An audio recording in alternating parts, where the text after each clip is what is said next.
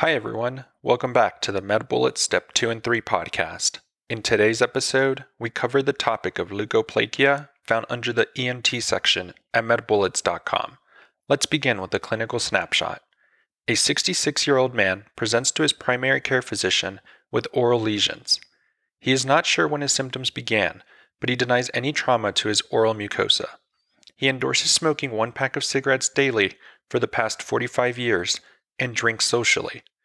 Physical exam is notable for white plaques on the oral mucosa that do not scrape off. He is referred for biopsy. Let's continue with an introduction to leukoplakia. As a general overview, remember that this refers to oral mucosal white patches with malignancy potential that cannot be scraped off, and conditions associated include squamous cell carcinoma. Risk factors include tobacco use, alcohol use, and human papillomavirus infection. And in terms of the pathophysiology, remember that it is unclear. Moving on to the presentation. On exam, one will note oral plaques that cannot be scraped off. And in terms of further studies, a biopsy may be indicated to confirm the diagnosis and determine the degree of dysplasia. And with regards to the differential, make sure to think about oral hairy leukoplakia, with differentiating factors being that it is seen in immunocompromised patients and caused by the Epstein Barr virus. Also, think about pseudomembranous candidiasis, with differentiating factors being that it can be scraped off. And in terms of treatment, conservative and lifestyle options include smoking and alcohol cessation.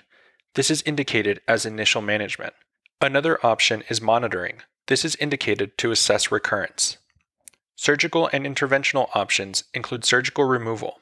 This is indicated for small and clinically non homogeneous lesions. Complications related to leukoplakia include recurrence and squamous cell carcinoma.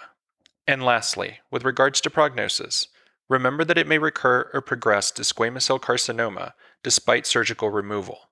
Now that we've discussed the major points relating to leukoplakia, let's walk through a question to apply what we've learned and get a sense of how the topic might be tested.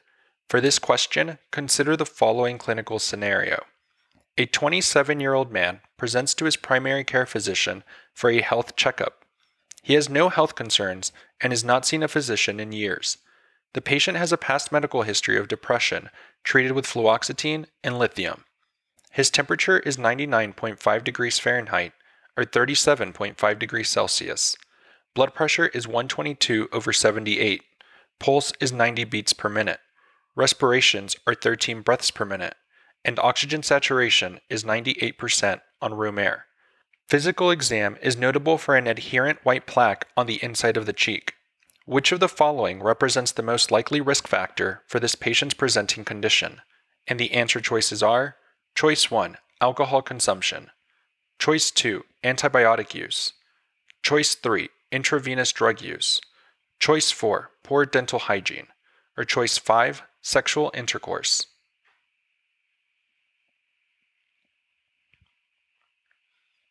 The best answer to this question is Choice 1 Alcohol consumption. This patient is presenting with oral leukoplakia for which alcohol consumption is a risk factor. Oral leukoplakia presents with a white patch or plaque that occurs over the oral mucosa that is adherent and non scrapable. Risk factors for this condition include the risk factors for squamous cell carcinoma, such as consumption of alcohol and smoking. Though the cause of this lesion is largely idiopathic, any irritating substance can induce it.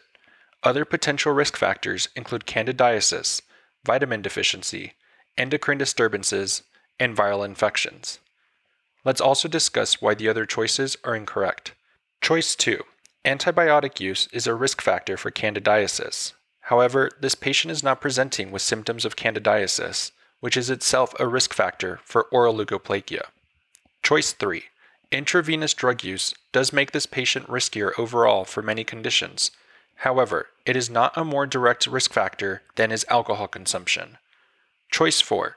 Poor dental hygiene may be found more often in patients with oral leukoplakia. However, it is not itself a direct cause. Choice 5. Sexual intercourse would predispose this patient to infections and viruses, such as Epstein Barr virus. However, it is a less likely risk factor than is alcohol consumption or smoking. Finally, a bullet summary. Risk factors for oral leukoplakia and squamous cell carcinoma include alcohol consumption and smoking. That's all for this review about leukoplakia. We hope that was helpful. This is the MedBullets Step 2 and 3 podcast, a daily audio review session for MedBullets, the free learning and collaboration community for medical student education.